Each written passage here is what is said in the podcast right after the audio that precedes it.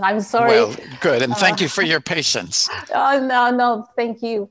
And um, we are a little bit nervous because uh, really, it's really an honor for us. Uh, oh, no, please, really. please.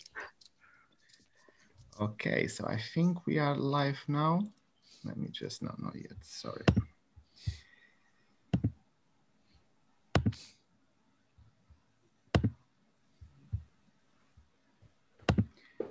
Just a few minutes.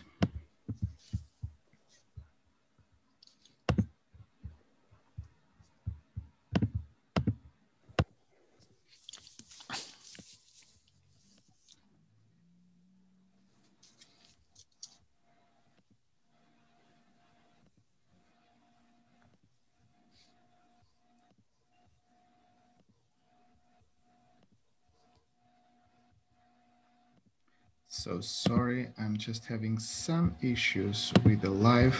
I'm gonna, I'm trying to do it again.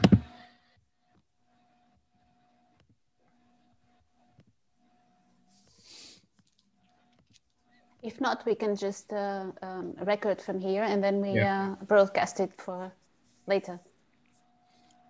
It's just pre preparing the live. Live, live, live.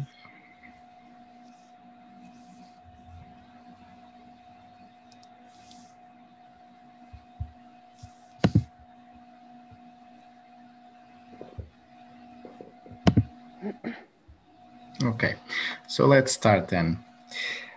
Um, welcome everyone to our first episode of Confabulating, which is the second stage of uh, our project. We will count with some international uh, specialists as well. Uh, and we have the honor to welcome Professor Friedman uh, to, to our project. And thank you so much, Professor Friedman. It's an honor. And thank you for you to embark in this adventure with us. And thank you for your time. Thank you, João. Uh, it's a great pleasure, and um, I look forward to our discussion. Thank you. Thank you, Professor Friedman. Uh, just to introduce Professor uh, Friedman, Paul Friedman um, is a Chester Dietrich Professor of History at Yale University. He is specialized in medieval social history, the history of Spain, the study of medieval peasantry, and medieval cuisine. Professor Friedman has a B A at University of California at Santa Cruz and a M L S from the School of Library and Information Studies at University of California at Berkeley. He received a P H D in history at Berkeley and taught for eighteen years at Vanderbilt University before joining Yale. His book, Images of the Medieval Peasants, won the Medieval Academy's prestigious Haskins Medal. So once again, welcome Professor Friedman. And before we start our interview, we will release our intro.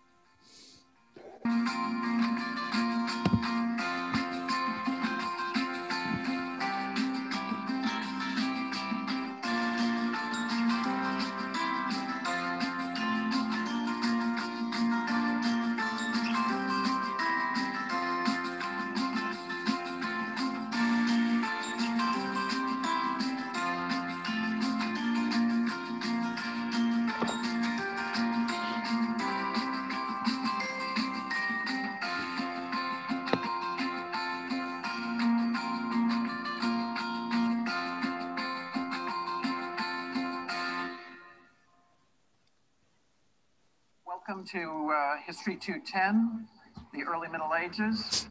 Uh, I'm Paul Friedman, and behind this innocuous title, the early Middle Ages, I think we're going to have to jazz it up a little. I think we're going to put an exclamation mark on it, at least.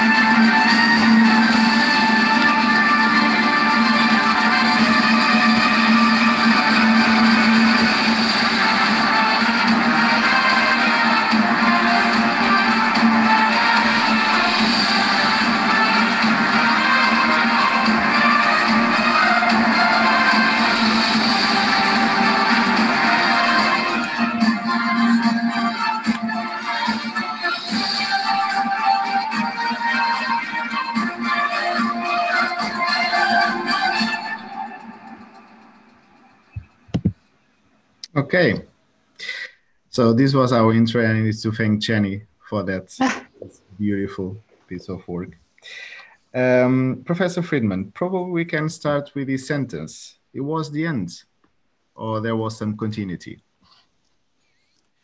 Uh, well, it was, certainly was the end of something. Uh, and as I said in that, at some point in that uh, video of my early Middle Ages class, Uh, that I was a moderate catastrophist.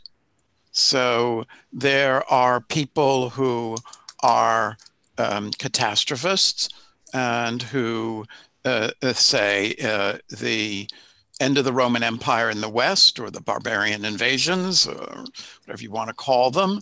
Uh, Chris Wickham refers to it as radical simplification of everyday life, uh, that this really was uh, a catastrophe. And they, um, the, the continuous point to the, not only the survival of the Eastern Empire, but the survival of many uh, institutions uh, and ways of life, and um, economic activity as well. So uh, I think it is not the end in the sense of apocalyptic, post-apocalyptic novels or science fiction that was, uh, I, I used to read a lot of in my youth, and that of course remains popular. That is the kind of thing where civilization comes to an end, you know, you know uh, writing, reading, culture, um, even the memory of civilization is preserved only in ruins. Uh, Planet of the Apes, a movie of the nineteen sixties, is perhaps emblematic of that. So there's no question that that's not the case. The um, uh, but uh, uh, yeah, I would say there's plenty of uh, plenty of change, plenty of. Can we say that it's uh, the end of uh, um, a, a symbol, or at the end of uh, um, something that uh, I mean? Uh, It was a symbol, right? It was um, uh, the name, the, the Roman Empire was um, a symbol of, of strength, of, um, uh, can we say that it was just a, um, a little bit the, the end of, of that sign, that symbol, and uh, just something was a change. In fact, it wasn't the end, but it was some, uh, some point it was a change.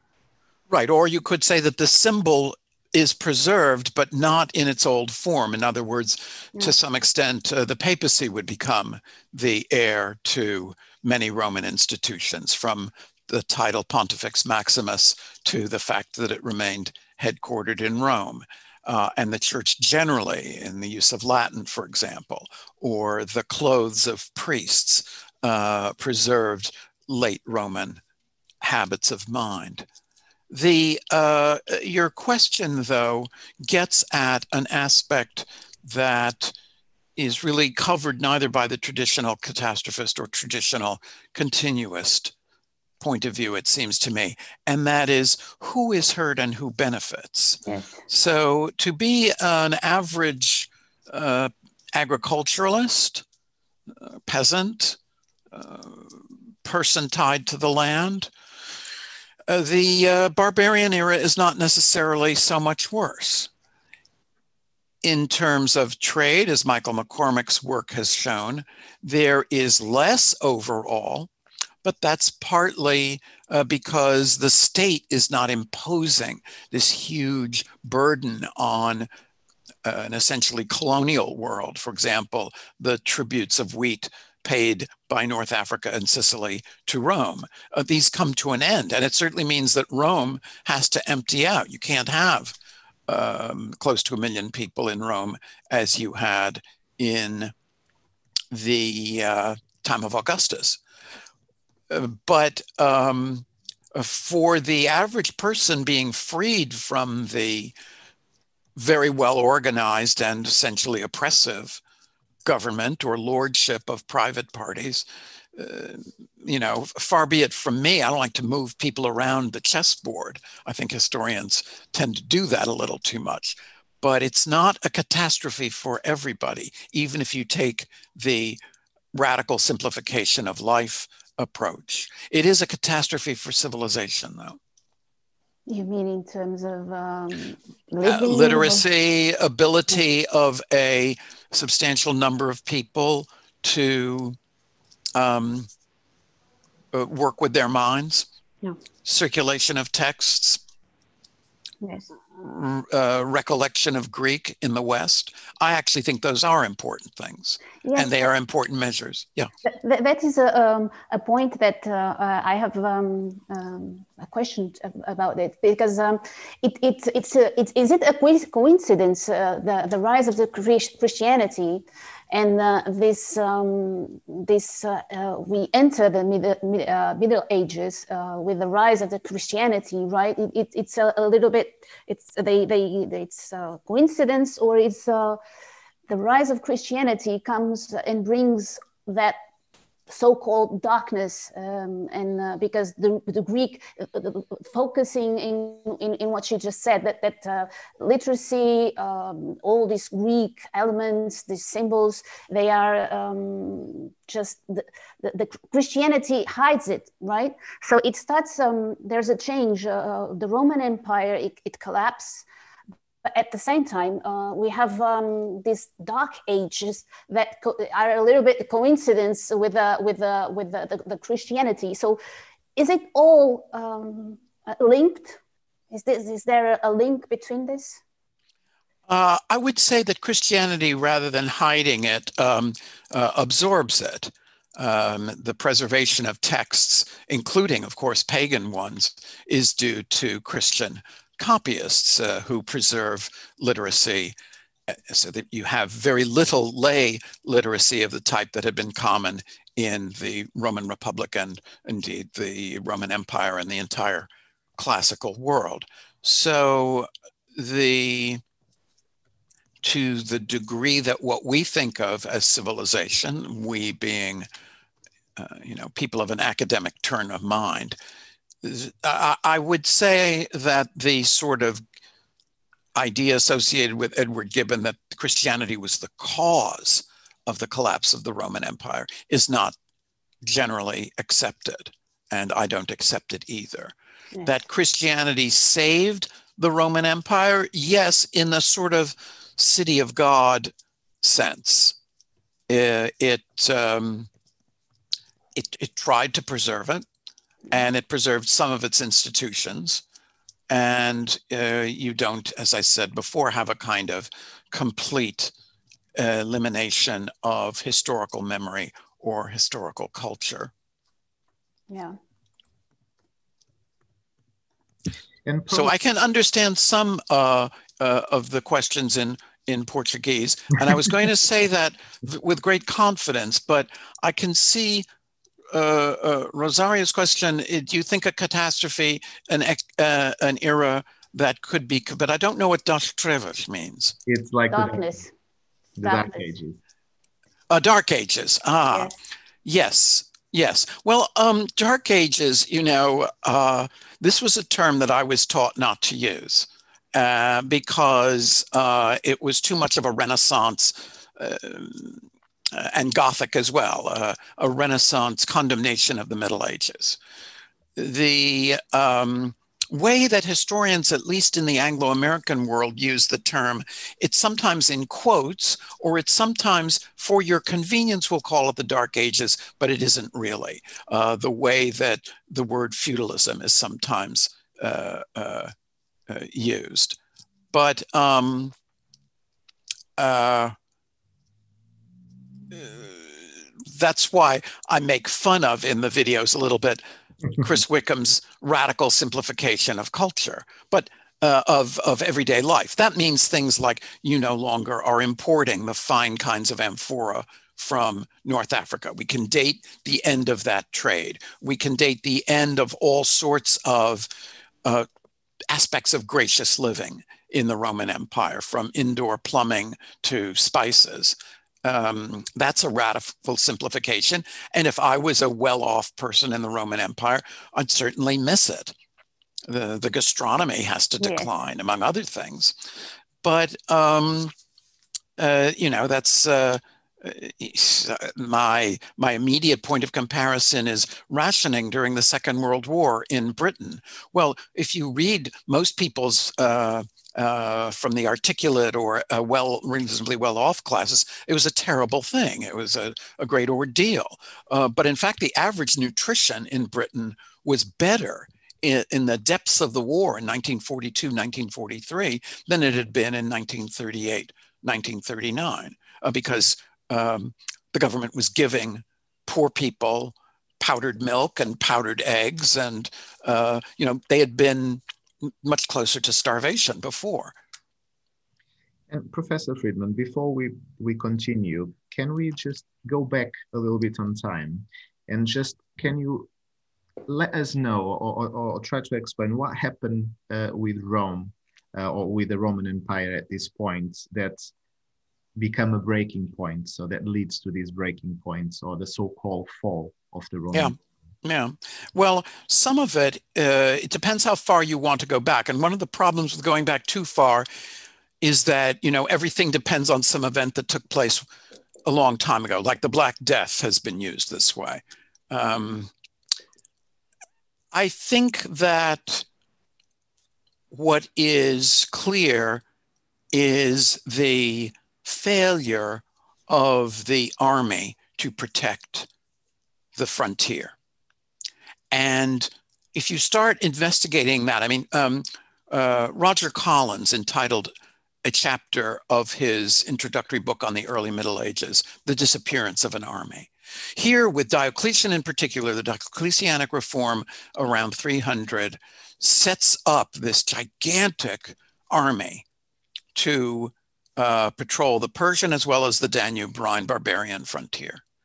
It doubles the size of the army. It creates this structure of taxation to finance it. And yet there are very few pitched battles in which, you know, okay, Adrianople, uh, but th there are very few pitched battles in which the barbarians defeat the Roman army. The barbarians, um, first of all, they're not all that barbarian. They're sort of Romanized. Many of them are brought in as, um, as mercenaries. Uh, many of them sort of latch on to Roman areas and the hospitality system.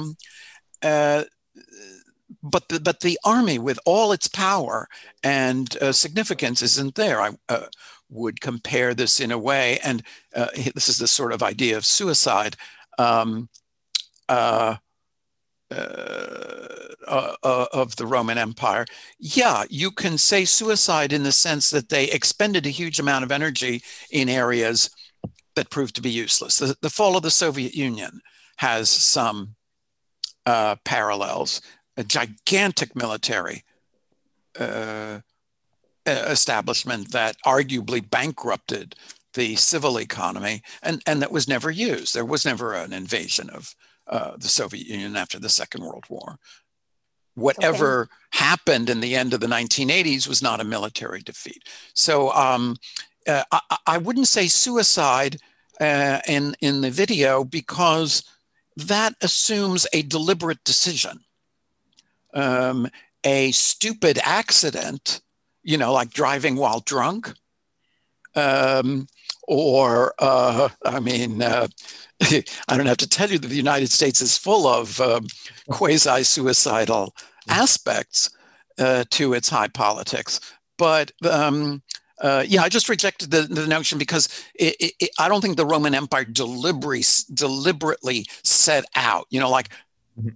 to swallow a bunch of pills and write a farewell note. Yes, can we call it uh, an implosion? Uh, yes, yes, I think that's possible. And, and the long-term causes... Uh, what I had been taught was um, agricultural problems, uh, a you know long-term lack of agricultural uh, productivity, um, dependence on a kind of unsustainable infrastructure, namely these huge taxation and uh, transfers of money in order to feed these urban centers, a top-heavy urban rather than rural uh, society. Uh, one in which the imbalance between East and West became greater and greater. Um, size, although for hundreds of years that hadn't been a problem, uh, but uh, there's a way in which problems uh, uh, suddenly are no longer long-term. Um, uh, very popular at one time was the notion of a decline of civic virtue or loyalty, the inability of the Roman Empire to get its wealthy citizens to support the state or even their locality. Some of this is due to the Diocletianic system, which seems to have oppressed and bankrupted the so-called Curiales, the urban elite. Uh, some of it has to do with the senators and the very wealthy basically abandoning uh, the cities and setting themselves up in their villas as kind of fiefs before the Middle Ages.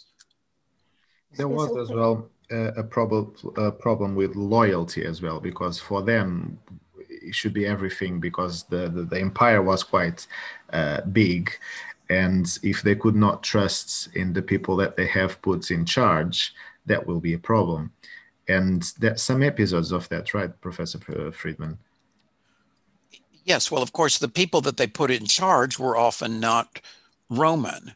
Uh, on the other hand, as with now, the definition of who's a foreigner and who is, you know, a virtuous native are, are kind of foolish, because the Romans themselves uh, not only dealt with the barbarians, uh, made arrangements with them, uh, but um, the, the distinction was not always uh, very meaningful. Uh, there's a lot of uh, marriage, intermarriage, and alliances.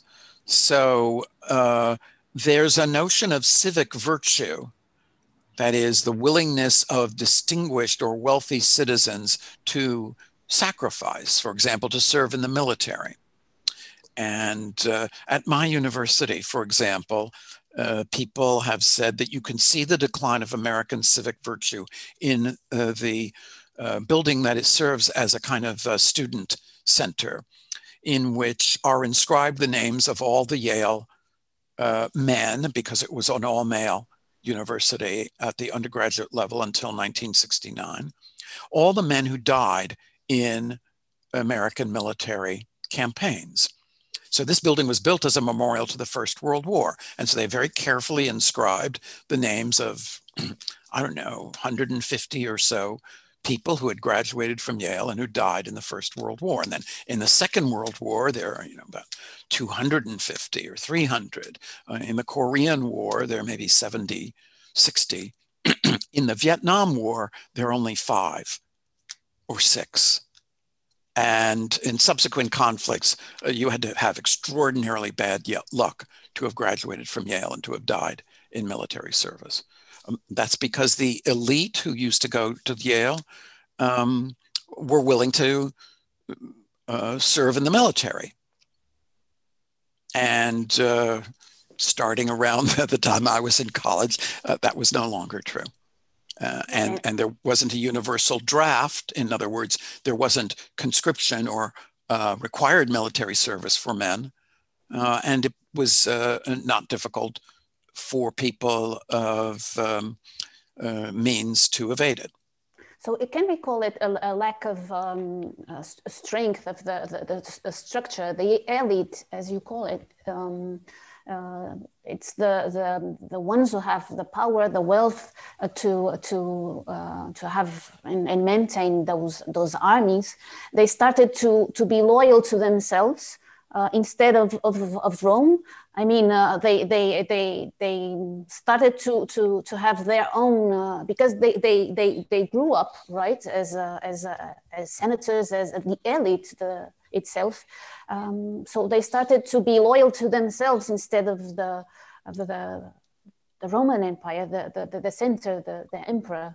Can we call it like this? A little bit of lack of um, of. Um, I don't know. I don't know how to say it, but uh, like João said, no, no loyalty, no loyalty to the, the emperor, but to they start to look only for themselves. Let's yes, say. yes, yes.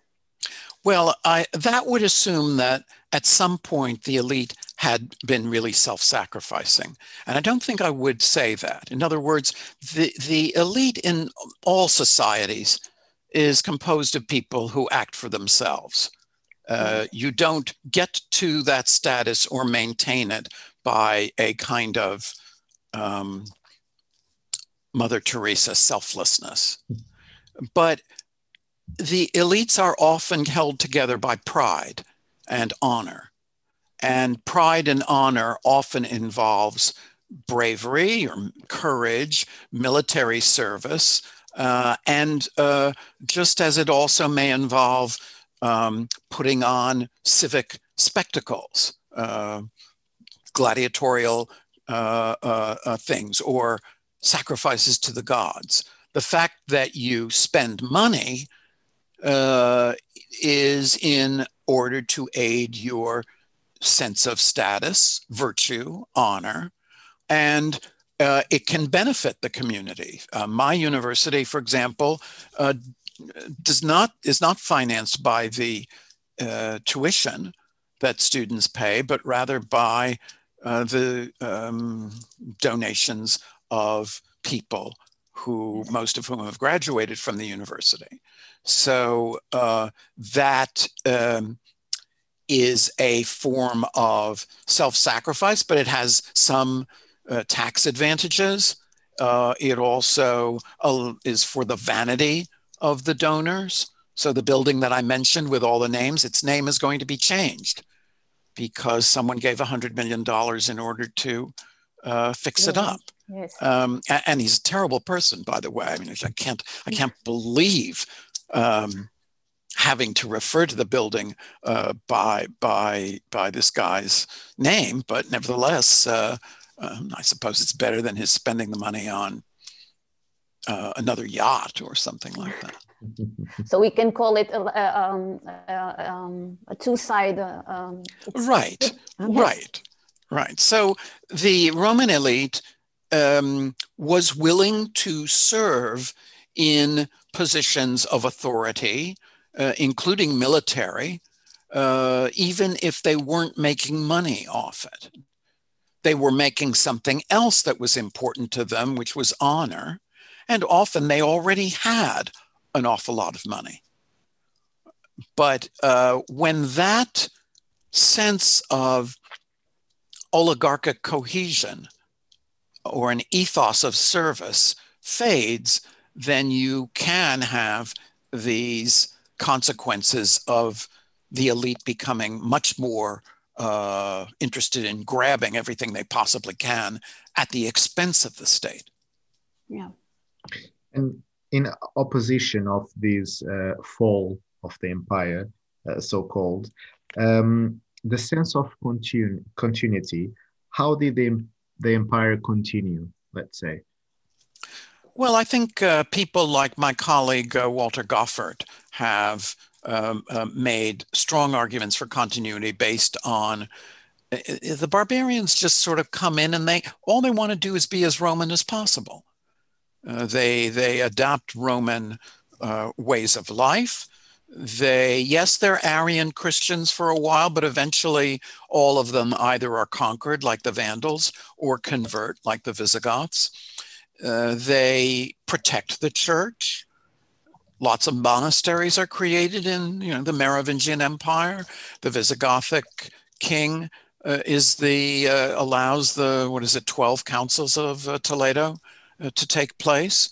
The A conversion of the English rulers uh, is followed up very quickly by the collection of huge numbers of books, and arguably the Northumberland of Bede and his circle was the most learned uh, place in Europe in, uh, for much of the eighth century. So um, uh, the, uh, the Latin language continues. It becomes Uh, changed in various countries into different vernaculars, but the uh, fall is too dramatic a word, according to the uh, continuists. And it has a Renaissance feel, again, a periodization. Uh, the pictures that you showed in the little presentation, one is a series, right, of the stages of an empire. Uh, and it's dawn, noon, afternoon, and night. And I think you showed the one of the kind of flourishing of the, it's that harbor scene with the, the white columns uh, going into the water. I forget where that is. It's in some American museum. Um, uh, but, you know, that's, that's the received idea. Uh, and so the fall is preceded by a period of decadence uh, where... Yeah. yeah, yeah. What happened? What happened in the West that didn't happen in the, the East? Because the East uh, continued until the Ottomans, and the, the West just. Uh, so what what was different between the East and the and the West? Uh, uh, the survival of cities. Yes. And when the cities collapsed, with the exception of Constantinople in the East, the East had its own Dark Ages. So it's become increasingly clear that there isn't a direct survival prosperity of the Byzantine Empire or the Eastern Roman Empire. Its own Dark Ages start with the um, the Persian Wars, Heraclius, uh, beginning of the seventh century, dramatically increased by the Islamic conquests in the mid and late seventh century. And so the eighth, and then uh, exacerbated by iconoclasm. So you see some of the same eclipse of cities in the Byzantine Empire, places like Sardis or Ephesus uh, or um, Smyrna uh, or Pergamum. So Pergamum and, and Ephesus basically cease to exist. They're very impressive ruins, but they are, uh, they're not medieval cities. Uh, and the others that do survive are much smaller. And so they, they go through some of what the West went through uh, only two hundred years later, and with the big exception that Constantinople itself, the imperial court, the patriarchy are not as adversely affected, uh, and they do survive as imperial as an imperial center. Um, well, Professor, we have um, a question from uh, Rosario Bastos. Um, she said, Professor, do you think the natural factors uh, have an impact in Roman decline? For instance, the bad climate could have impacted the warmer Mediterranean civilization. We were far off medieval warm periods, weren't we? Yes, so this is a um, something that certainly people were looking at when I did the uh, that video of the early Middle Ages course in two thousand eleven. But uh, so climate science or applied to history, looking at climate for obvious reasons has become much, much more uh, uh, interesting and sophisticated. So yes, there certainly seem to be uh, climate fluctuations, abandonment of certain kinds of Um, agriculture, uh, improvement. Uh, so the medieval warm period means that uh, uh, many places in England are better suited to cultivation or even wine, uh, grape growing.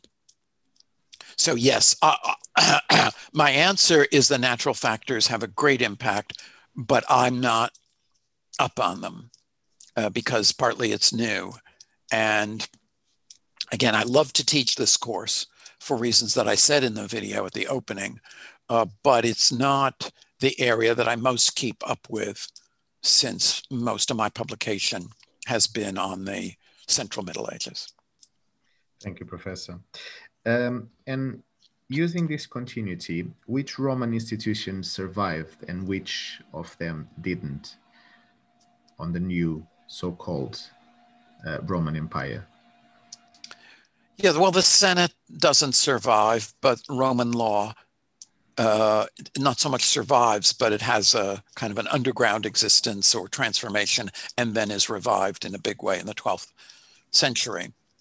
The, uh, the institutions that are already set up by the Catholic Church certainly survive, uh, but the the civilian government survives certainly as a memory and can be revived by people like Charlemagne, but it is the Constantinian Christian Empire that is revived.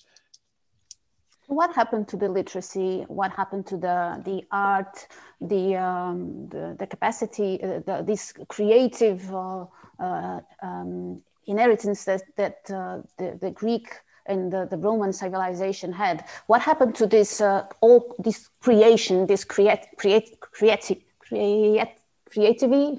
Creativity. Creativity. Thank you. Correct. Yes. Well, again, it depends.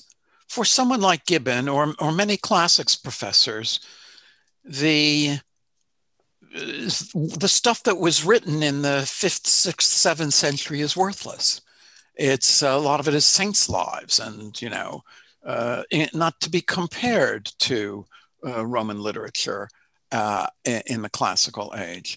Um, on the other hand, these saints' lives are not, uh, they're different. They're extremely informative.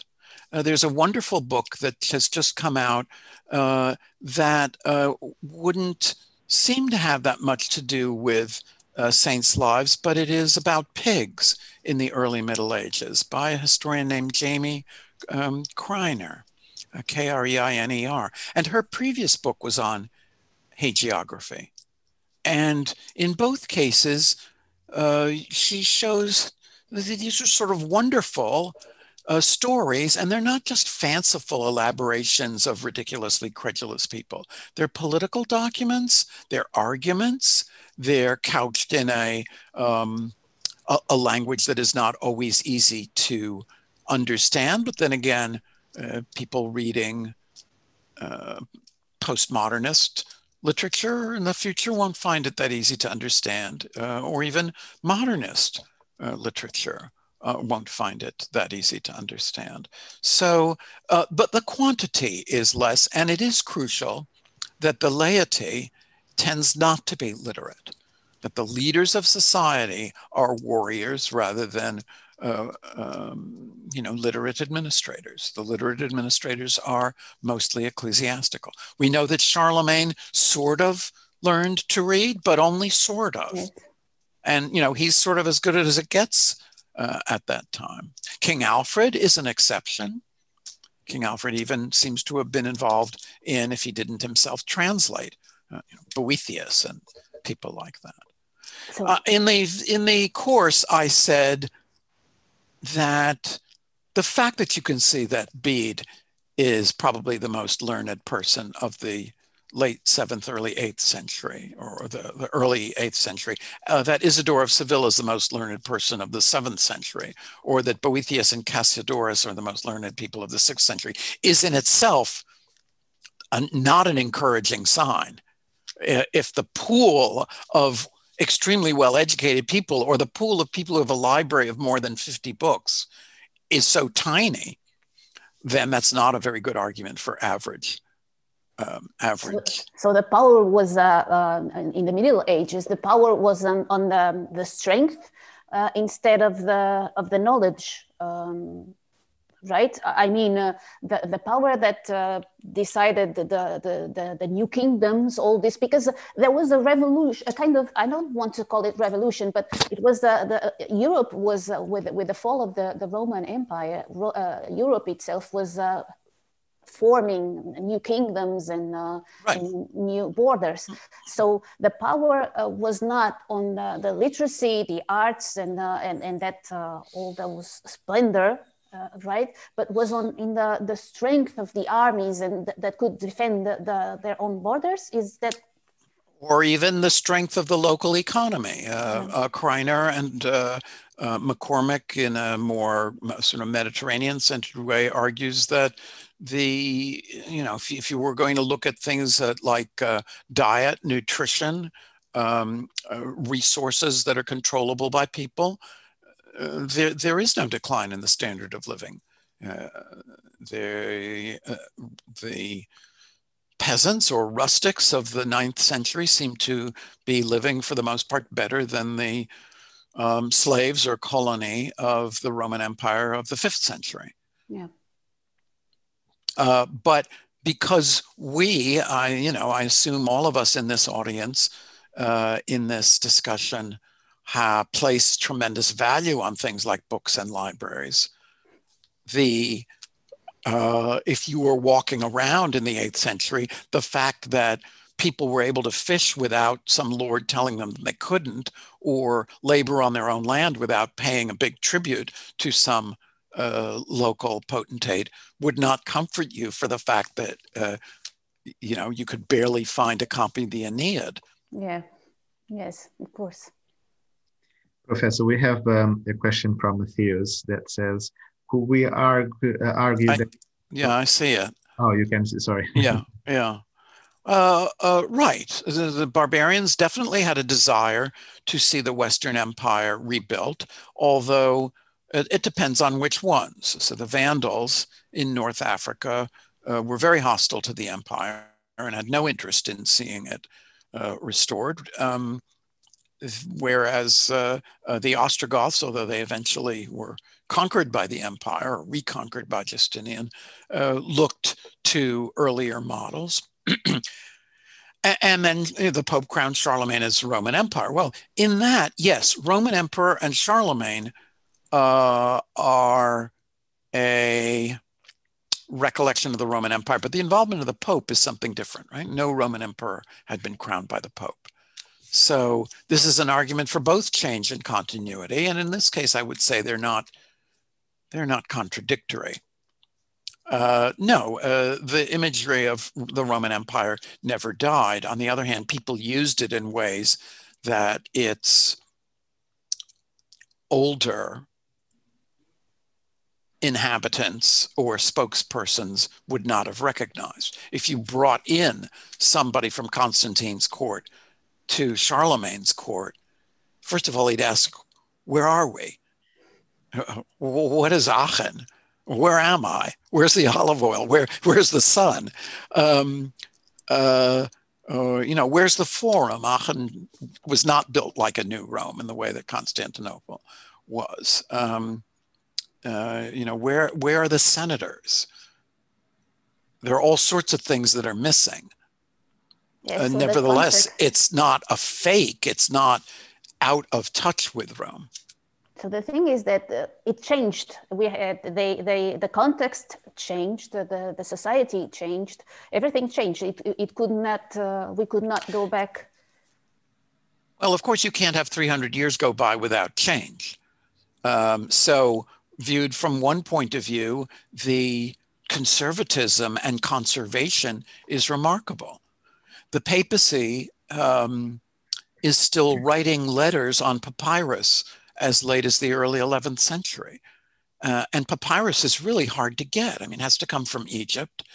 And uh, there's all this parchment out there that's much more convenient, but they're writing on papyrus because that's the way uh, that it had been done for centuries. So you have to hand it to them.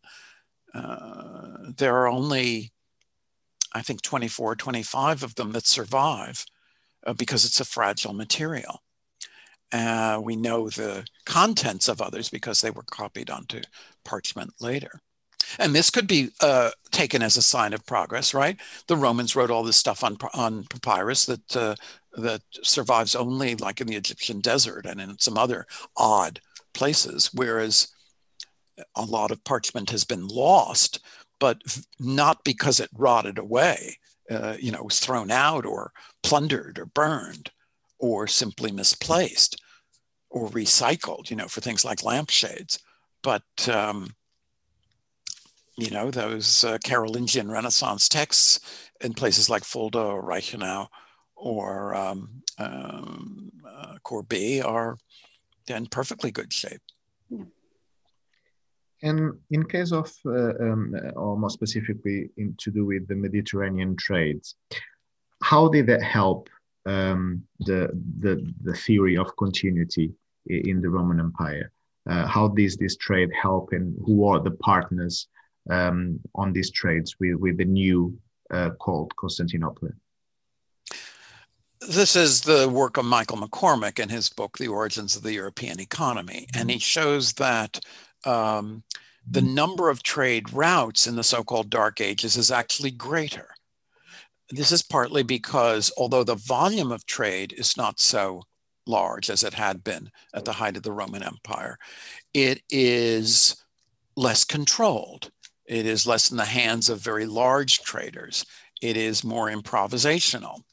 And he also questions the term trade. If you are looking for merchants' records or customs records or taxation records, they, they don't exist, or they're, they're extremely rare. And so this has led scholars like Pirenne most famously to say that there was no trade. Trade ended. If you look at things, though, like um, gifts, so the papacy makes gifts of silk uh, uh, to various people, and it gets the silk from Constantinople. Uh, uh, you can see that there's an awful lot of silk going around. It's not being bought and sold in markets, it's being given um, as um, gifts and tributes. Or if you look at relics, Uh, to us, relics are not trade because they're just little scraps of bone or, you know, other body parts. But they're, they're, they're moving from east to west because the, most of the saints and certainly all of the apostles were active in the Eastern Mediterranean. And they come with little authentifying statements attached to them because, of course, Uh, uh, they're not stupid. They know that anybody could just kind of dig up some bones and claim that these were Saint Mark or something like that. So you can get a very good idea of the traffic in these things, uh, much better than you can for traffic in what we would consider to be more normal or everyday uh, kinds of things. And, and, and, and it's extremely active. And if we touch on the um, on the topic of religion, uh, more specific Christianism, so when the Roman Empire fall, um, or, or there was a decline on the Roman Empire, um, can we say that Christianism probably was one of the institutions that could adapt better? Because in a sense, it, it, it's probably expected that everything goes uh, uh, down as well. But in matter of fact, they adapt very well and they prosper and they, they they grew more than ever. No yes yes um this is partly because they're a religious organization that commands a tremendous amount of loyalty, uh including rece- receiving donations. Uh it is also because, as Saint Augustine laid out in a program, as it were, in the City of God, uh, it is an organization that it does not have To, does not depend on prosperity.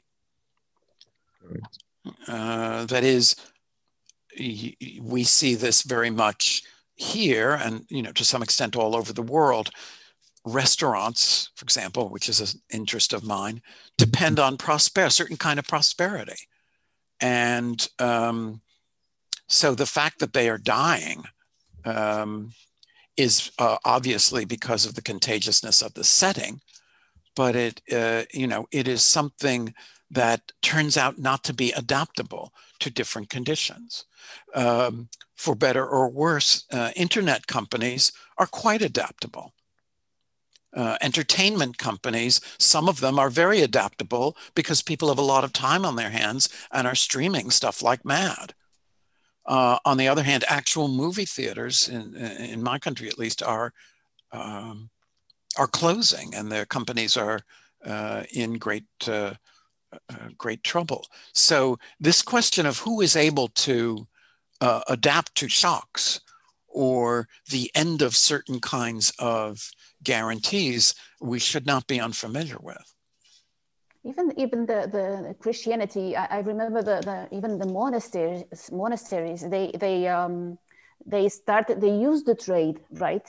Um, they, they they traded uh, some uh, some some products, uh, or they become the... themselves centers, yes. Right? Yes, that's right. So mm-hmm. they, they adapt the also that, that that trade that João said about um, that became uh, that, that came after uh, after the Roman uh, Empire fall. Yeah, uh, yes, right. Christianity. Yeah. Matthias have another question, Professor Friedman. Do you want me to read out? So. Oh, yes. Yeah. So Matthew says, I've also heard... The presence of coinage, yes. Um, so sometimes the presence of coinage has been dismissed as simply treasure or hoarding and not of economic significance. So, for example, uh, the largest amount of Arabic silver coins has been found in Scandinavia because of Viking raids uh, or tributes to the Vikings. Uh, but the Vikings don't seem to have used them. They, you know, they kind of hoarded them. Uh, similarly, the famous Sutton Hoo burial, ship burial of a pagan king of um, uh, East Anglia in the seventh century, there are thirty gold coins from the Merovingian Empire, all from a different mint. Well, you know, this looks like a coin collection or a treasure, but it's no more uh, economically circulating a storehouse of money than the treasure accumulated by the dragon at the end of Beowulf. So um, the things like the uh, silver pennies, uh, uh, denarii issued by the Carolingians, these are coins that are, you know, have a value, but they're not they're not uh, of a treasure type value. Uh, they seem to be more intended for actual trade and circulation. So uh, the amount of money in circulation is much less. You can go to coin shops and buy Roman coins uh, for uh, very little money. I mean, it depends on their condition and so forth, but uh, they're all over the place, coins from the uh, second, third, fourth century. To get a coin from the Visigothic period uh, costs a fortune because most of them are gold, and, and there are very few of them uh, in existence. Uh, and they're really, they're really not even a, a, a, you know, everything is for sale, but they don't come on the market anymore because most of them are in museums. Uh, looking at um, the Roman Empire, how it was, uh, probably probably not the, the biggest empire uh, that ever existed, and suddenly everything crumbles apart. However, uh, Constantinople um, still thrived and still managed to be strong and to keep going. Uh, how did that happen? How they managed that uh, when everything was crumbling apart, but they managed to stay strong and to, to, to build themselves for a long period of time? I think an argument could be made that it is a strategic location that's unmatched in the Western world. It controls the access between the Black Sea and the Mediterranean, and also the land access from Europe to Asia. There's no other way except to go north of the Black Sea, uh, you know, in a uh, an extreme detour, uh, to get uh, an essentially land or nearly all land route to to Asia. Uh, it also was unconquerable for a long time. It withstood an incredible number of sieges, including the simultaneous Arab and Avar siege of uh, seven fourteen, seven seventeen rather. It uh, fell to the Crusaders in twelve oh four twice. Uh, of course, it fell to the uh, Ottomans in fourteen fifty-three. But um, some of that then is that very much unlike Rome, uh, it is a city that is both economically and militarily uh, vital, defensible, and central. Yeah, and it was vital for the Silk, uh, Silk Road, uh, the, the Silk Road, right? For the, I'm sorry, say that again. I, I, I said, uh, I asked if uh, it was vital for the Silk Road. The, um... uh, yes, yes. Although, um, you know, the Silk Road changes its destination at various times. Sometimes it's um, on the Black Sea, places like Trabzon. Uh, sometimes it's in, uh, you know, um, the Eastern Mediterranean, like um, Acre or Tyre. Yes. Um, we have another question, Professor, from Telma Amorim. Yes, uh, in... the accuracy of the Roman legal system. Uh, yes, accuracy, um, comprehensiveness, uh, uh, great concern with procedure, with jurisprudence. You know, how do you or organize decision-making, um, distinctions, property. Uh, so yes, it's um, it's it's accuracy or exactness, but it's also the sheer coverage that it has of so many uh, different things. The fact that it is the basis of Portuguese and other European law, uh, uh, of course, is due to this. It is not the basis of the legal systems of England and the United States, which are based on common law uh, and are give more power to precedent and to juries than to judges and legislation. But nevertheless, in fact, despite their saying that they're not based on Roman law, they're very much based on Roman law. So even inside the Roman Empire, and even before it, it, it, it, it's, it, uh, it fell, Uh, even inside the Roman Empire, was there a, a distinction between the, the south and the north of, of the, the, the empire? I mean, um, the mid, because the, the, the, what I try to say is that uh, we see that uh, the north is a little bit more, um, um, not so, It, it, it, it's not so adaptable to the, the, the, the normal structures. I mean, it's not so, it seems always, the, the history seems to, to, to tell us, seems, I mean, I'm saying seems to tell us that the, the, the Southern, uh, the South Europe is more um, obeying to the, the, the system. The, the North is a little bit more uh, rebellious, uh, rebel. That's um, right. That's right. Was it uh, happening uh, also in the Roman Empire while it was uh, Um, still a Roman Empire? I think the big contradiction in the Roman Empire or contrast is not so much north-south as Mediterranean, non-Mediterranean. The further you get away from the Mediterranean, the less Roman it is in terms of climate. Uh, you know, once you get north of the zone where olive trees will grow or where wine grapes uh, will grow, uh, you're kind of in... Yes, the Romans colonized as far up as Scotland, but they don't really like it. It's not really very Roman. And so, you know, you can see this in Provence, in southern France. Uh, there are Roman ruins all over the place. In Brittany and Normandy, uh, uh, they're not. Even though they were part of the empire, the centers of population were in the Mediterranean areas. And you have an even more dramatic contrast uh, in uh, Africa. So the coastal areas are very heavily settled and very heavily cultivated. Uh, and of course, once you get to the desert, it's, uh, it's not very Roman at all.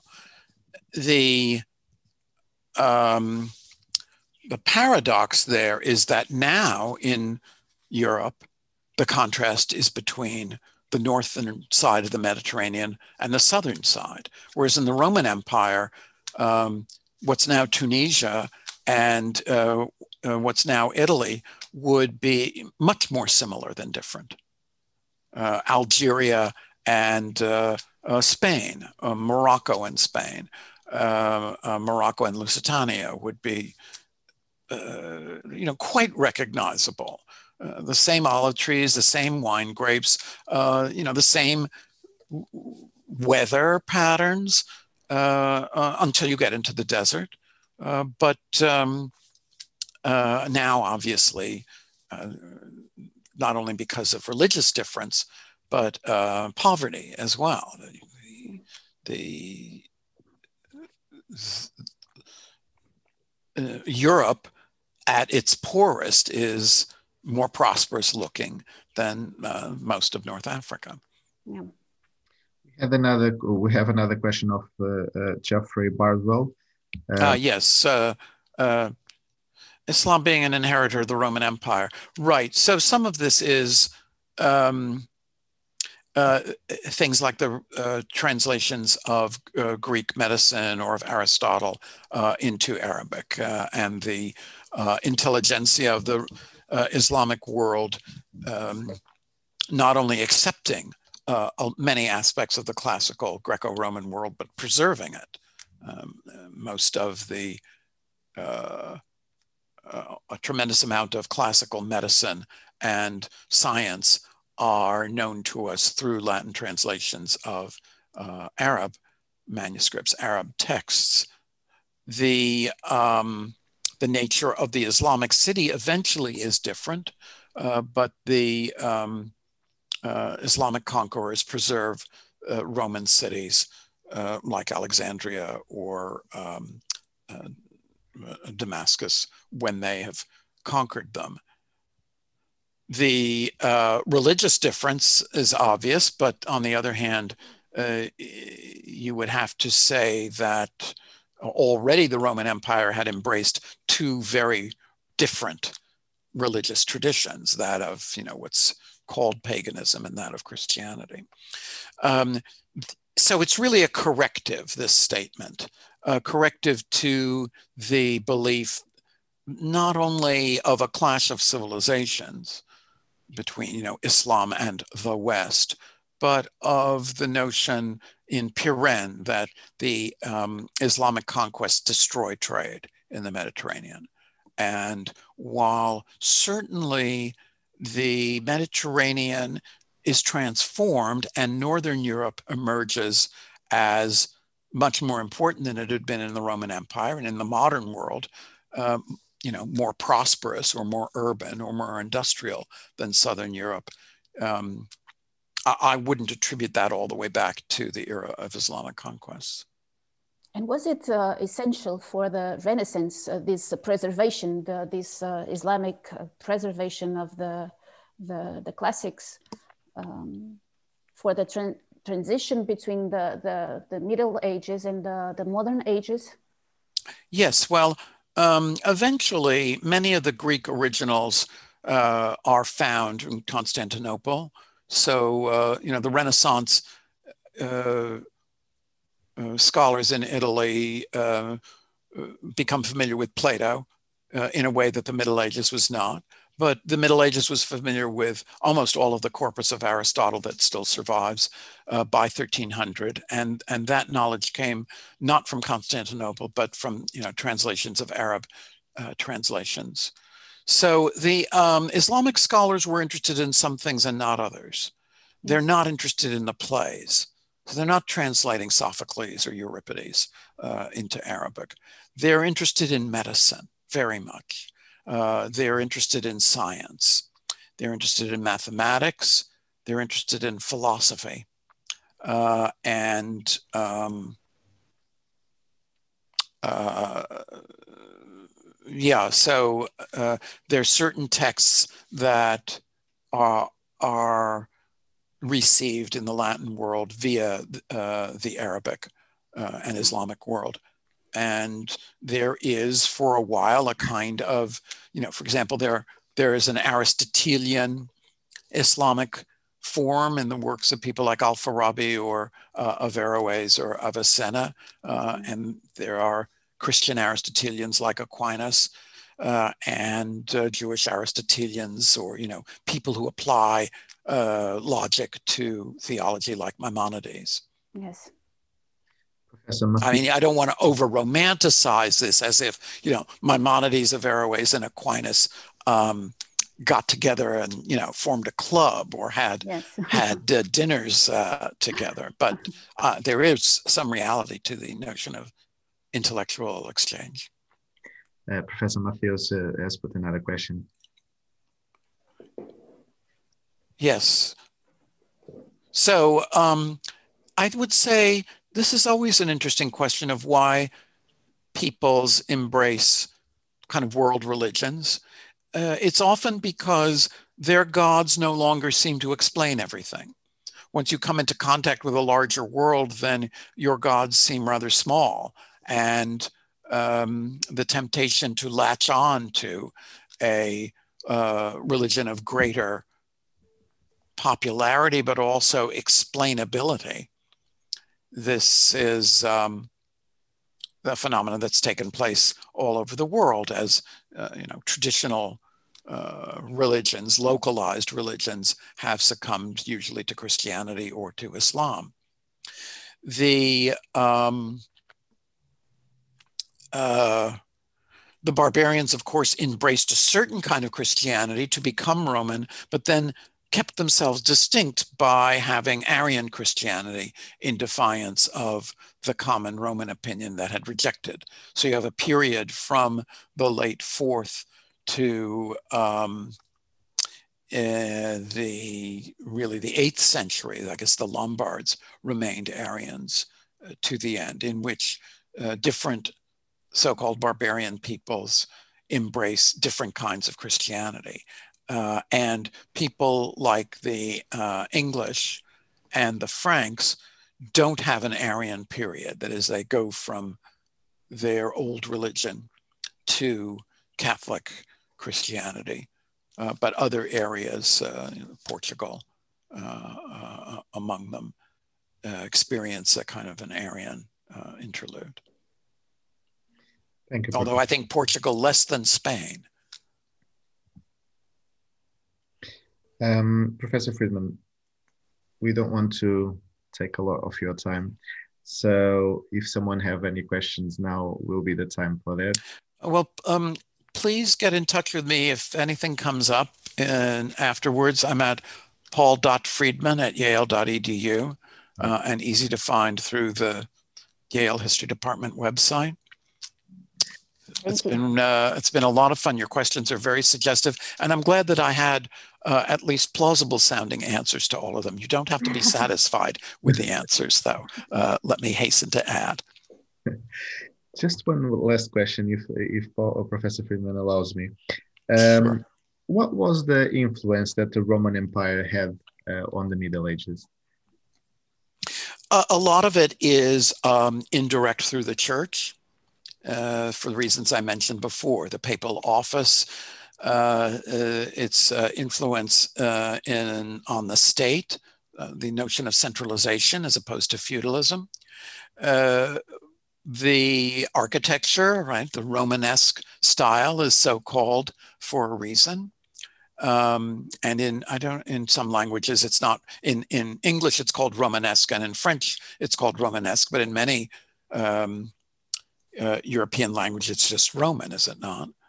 So, um, uh, but I, if I had to say, the most important perhaps is law, for the reasons that uh, uh, you mentioned. It continues to inform the legal systems of the um, civil law countries, as they're called. Uh, it um, created modern notions of political reality more than theoretical documents like Plato's Republic or Aristotle's Politics, uh, and uh, is perhaps the most enduring legacy of the, of the Roman period. Thank you. And I have to highlight that Matthew says that the, your answers were indeed satisfying. Well, thank you. Thank you. I, I, I hope so. And we have thank you all. It's been really a, a great pleasure. And thank you, João, for uh, organizing this, and for to Jenny and Sandra for uh, setting up this uh, association. I wish you all the best, and I'm I'm honored to be uh, the first of your interlocutors. It was an honor for us. Thank you. Thank you. Okay. So bye bye. Bye bye. Thank, thank you. So much, thank you. Thank you. And thank you all. Thank you so much. Thank you.